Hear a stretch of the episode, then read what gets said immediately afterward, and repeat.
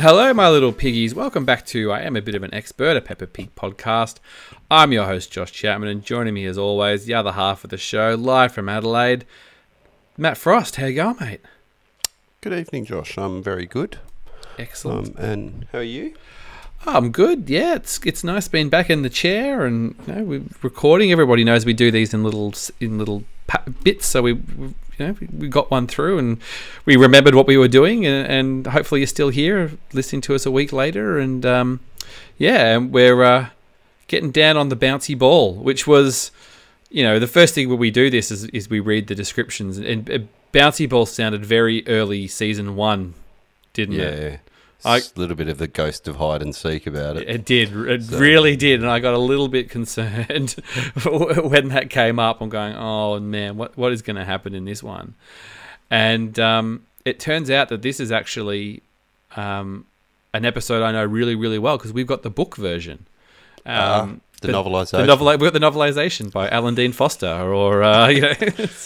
Google that, everybody. It's actually, Peppa plays football or Peppa plays soccer in our house. And I'm not quite sure why it's not called that, but I guess she does more than just play that. So it's sort of more focused on the bouncy ball. But what goes down in bouncy ball, mate? So Peppa's got a bouncy ball. Thank you. All right. Thank you. The title's checking out at this stage. It really does start up like a... early, I was very just like, are they just going to throw the ball to each other and that's going to be the episode? Yeah. And it's, you think, look at it, George is going to have a whinge here. And, so what actually happens is her friend, Suzy Sheep, is it? I believe so. Yeah, it is Suzy Sheep. Yeah, she turns up. She just inexplicably has a couple of badminton or tennis rackets with her. Tennis rackets, they clearly say it's tennis. So they've got this bouncy ball and they start to play tennis with the bouncy ball. But obviously there's only two rackets and George can't play, so he cracks the sads and they play that little one-shot sample of crying. Crying, yep. It just starts to... horizontal tears. Yeah, you're just like, can't they just vary it slightly? And we have one of those books with the little sound pads on it. So I've heard that sample a lot. So.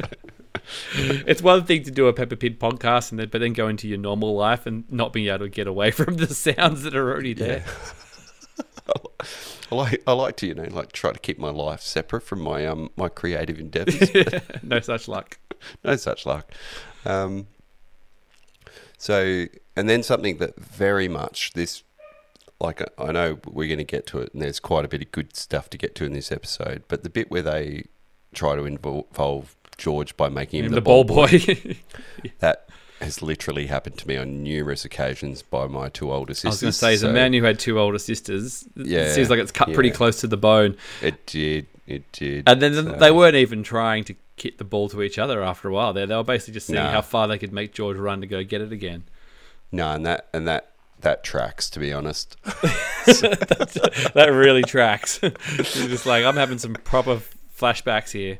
Yeah, sisters hitting it over the fence of the, the tennis courts and making me go get it. So you're all enthusiasm for the first, minute or so, and then realising that you've got the dud job. This sucks. And George gets to that point too and has another, another cry, which of course, made my eye twitch a bit. But, but from that point on, after sort of like a pretty basic and slightly traumatic opening, it just kicks into high gear, doesn't it? Yeah, it's kind of funny that they almost cram, like almost the whole first half of the episode is really just sort of chuffer and kind of just burning time. And then all of a sudden the cavalry literally rolls in when Danny, Pedro, Candy, Rebecca and Richard all come in on the bikes and want to join in, really. And we always sort of talk about, things always step up a gear when the friends get involved. It kind of feels like that they started on a really basic premise and then managed to write themselves out of a corner and then got onto another basic slightly less basic premise and then wrote themselves into another corner and then went, oh, sod it, let's just take a 180 and bring the team in and turn it into a football match or a soccer if you're in certain parts of the world. Yeah, it's just, it was like all filler and then it just went to all killer. Mm. So, yeah, that's what happens is that who rocks up? Danny Dog, Pedro Pony, Candy Cat, Rebecca Rabbit, and Richard Rabbit. Yep. So they rock up and they, with no fights whatsoever, decide on ditching tennis and playing football. Yep. And boys and against girls. Boys against girls, which is that tracks. That's exactly what would have happened.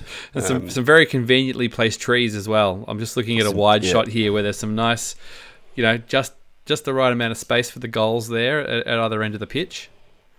Yeah, it's and they select a goalkeeper each, so somebody sort of knows what to do. And so who goes and goals? Rebecca Rabbit and your boy Pedro. Yeah. Yep.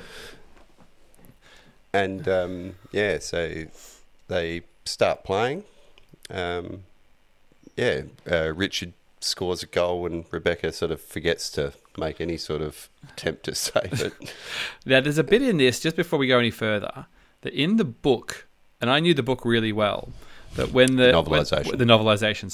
when the goal goes in, it has like basically the boys score a goal. In the book, Danny Dog says, "The boys are winner," and in this they say the boys are winning. Now, I always assumed that in the novelization, like the boys are winner was almost like a very British thing, you know what I mean? Like the boys are winner, it's kind of like a British football term or something. You know what I mean? Like an old 50s sort of, like you would say, when they're all wearing like, knee shorts and stuff like that, or it's sort of like those sort of like comics with the football thing, and that was where it all kind of came from. But it turns out they just can't translate the boys are winning properly from the episode. Yeah, I think you're right. It does sort of sound sort of like some sort of English vernacular. Yeah. But it's never one I've actually heard. No, and I went to a lot of football games in Britain for the years I was there. I attended a lot of Premier League games for a few years, and certainly nothing like the boys are winner. It was always something a little bit more on the nose, usually. Just bad spelling. Yeah. Bad, I don't know what was going on there, but it always made me think of it. And then... and then it turns out that's not even the case. So then Rebecca Rabbit, with sort of an absolute disregard for the rules, picks the ball up and then proceeds to just run to the other end of the field and throw the ball in. Yeah. And Pedro makes a very good attempt to save it, unlike Rebecca at the other end. Yeah. But so she is kind of half right. Like she basically says, well, I can do that because I'm the goalkeeper. I can use my hands. But of course, as we know, it's in a designated area. You can't just run up the other end of the pitch, so on and so forth. I think VAR would have disallowed it if it had gone upstairs. But didn't quite come to that.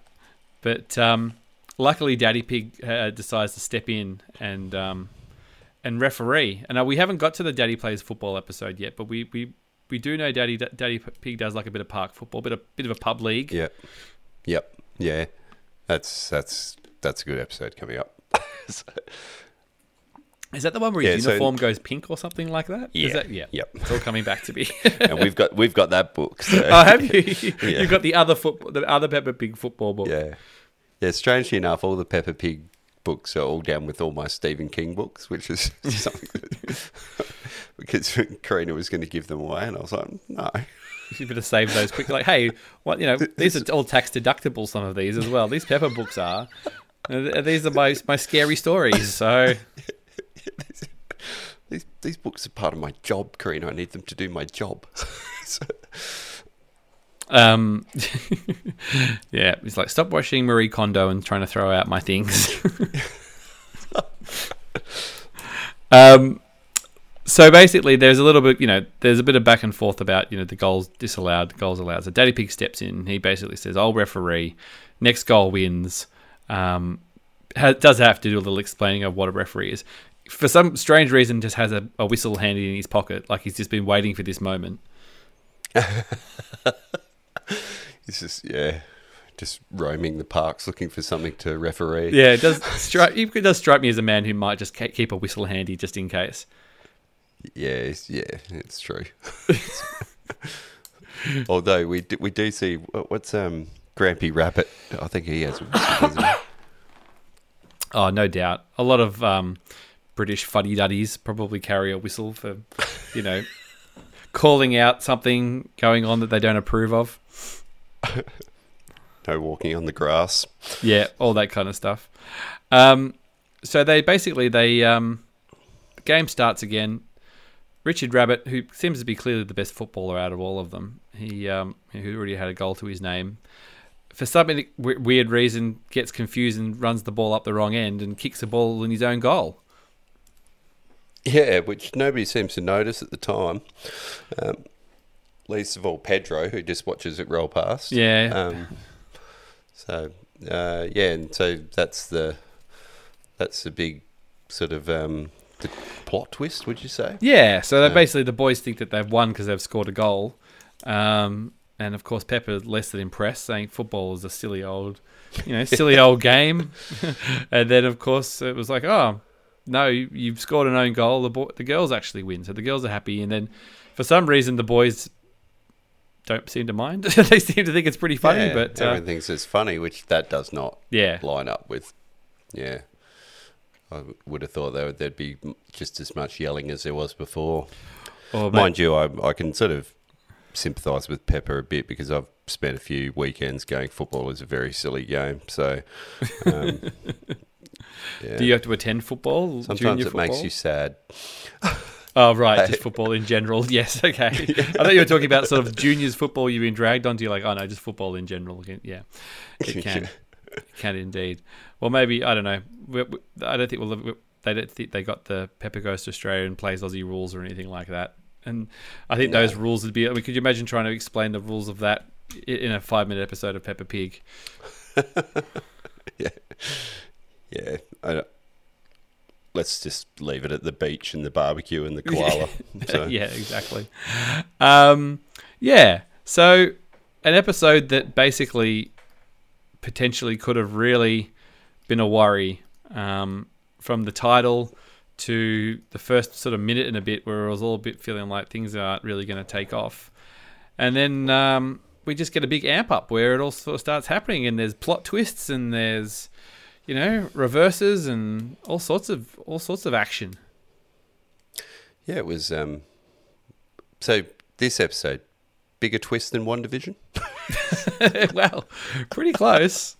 Pretty close. We'll have to see what happens next week to see whether it's an own goal, whether WandaVision does their own goal or something like that, or, writes themselves into a corner. Or, but again, we'll be a week behind now because obviously we do these in patches. Yeah. So we'll see. We'll be when this comes out, the other one would have already been out, and we'll look silly. But anyway, hello to everybody who's listening. Much as I'd love to change our schedule to fit in with WandaVision. Yeah, no. We'll be here long after... We're going to be here long after WandaVision is, mate, so don't worry. We'll be seeing them off. You want daring entertainment? How about two grown men talking about Peppa Pig? Yeah, come on, Marvel. Come up with Disney Plus. Where's our Disney Plus series? We do this over video chat. We could record it. Could you just imagine logging on to Disney Plus? It's just two guys... talking to 40-something guys talking about Peppa Pig. Like, well, I guess I'll watch it. It's on Disney Plus, I guess. Hey, mate, I swear, if you stuck a Marvel logo at the start of it, people would watch it. Well, people sat through those first two episodes of WandaVision, it was a lot of like, what is this? Why am I watching some 50s sitcom? Like, I'm assuming it's going to go somewhere. So maybe they're thinking, oh, there'll be a plot twist before you know it. At one point in this podcast recording, the doorbell's going to ring and, there's going to be a surprise visitor at the doorbell. I'm going to blow people's minds. Yeah. So any closing thoughts on this one before we send it off? Good episode. Can't put it up there with the real great ones because the first half's sort of a bit... Yeah. Nothing, but the second half's pretty good stuff. Yeah, well, it was nice to you know, like I said, I did know this episode very well from the novelization, so it was, nice to see it play out, even though there were some little inconsistencies and things. But, oh, well, you know, there's always that in an adaptation, isn't there? There's always liberties that are taken. Yeah, well, you better write a blog about it, mate, about the differences. Yeah. Do a YouTube thing so we can get some YouTube hits. Awesome. Well, thanks, everybody. Everything you missed in Bouncy Ball. Yeah. Wow. I'd almost be worth the trouble just to see if anybody would watch it. But again, it's that effort versus reward is very low. Yeah. Very, very low. How far can you push? How much effort are you willing to put into a joke that makes literally two people laugh? Yeah, exactly. It's only going to be as good as it is right now talking about it. It's never going to be as good doing it in real life. No. And that effort. Thanks everybody for listening. We'll be back next week. I don't actually have the next episode in front of me because we've exhausted the ones that we had saved, so you'll just have to wait and see. We'll find out when you do, but you know, given the bouncy ball got us worried, maybe it's a good thing that we don't know what's coming. We can we can live in mystery and find out later on, but thanks everyone for listening, sticking with us, downloading, sending messages. It's really nice to be back, and we'll keep churning them out. So thank you, as always, Matt. Thank you, Josh. And good night, my little piggies. Peppa Pig and Danny Dog and Freddy Fox and Wendy Wolf, Suzy Sheep and Pedro Pony, all across the Peppaverse. Emily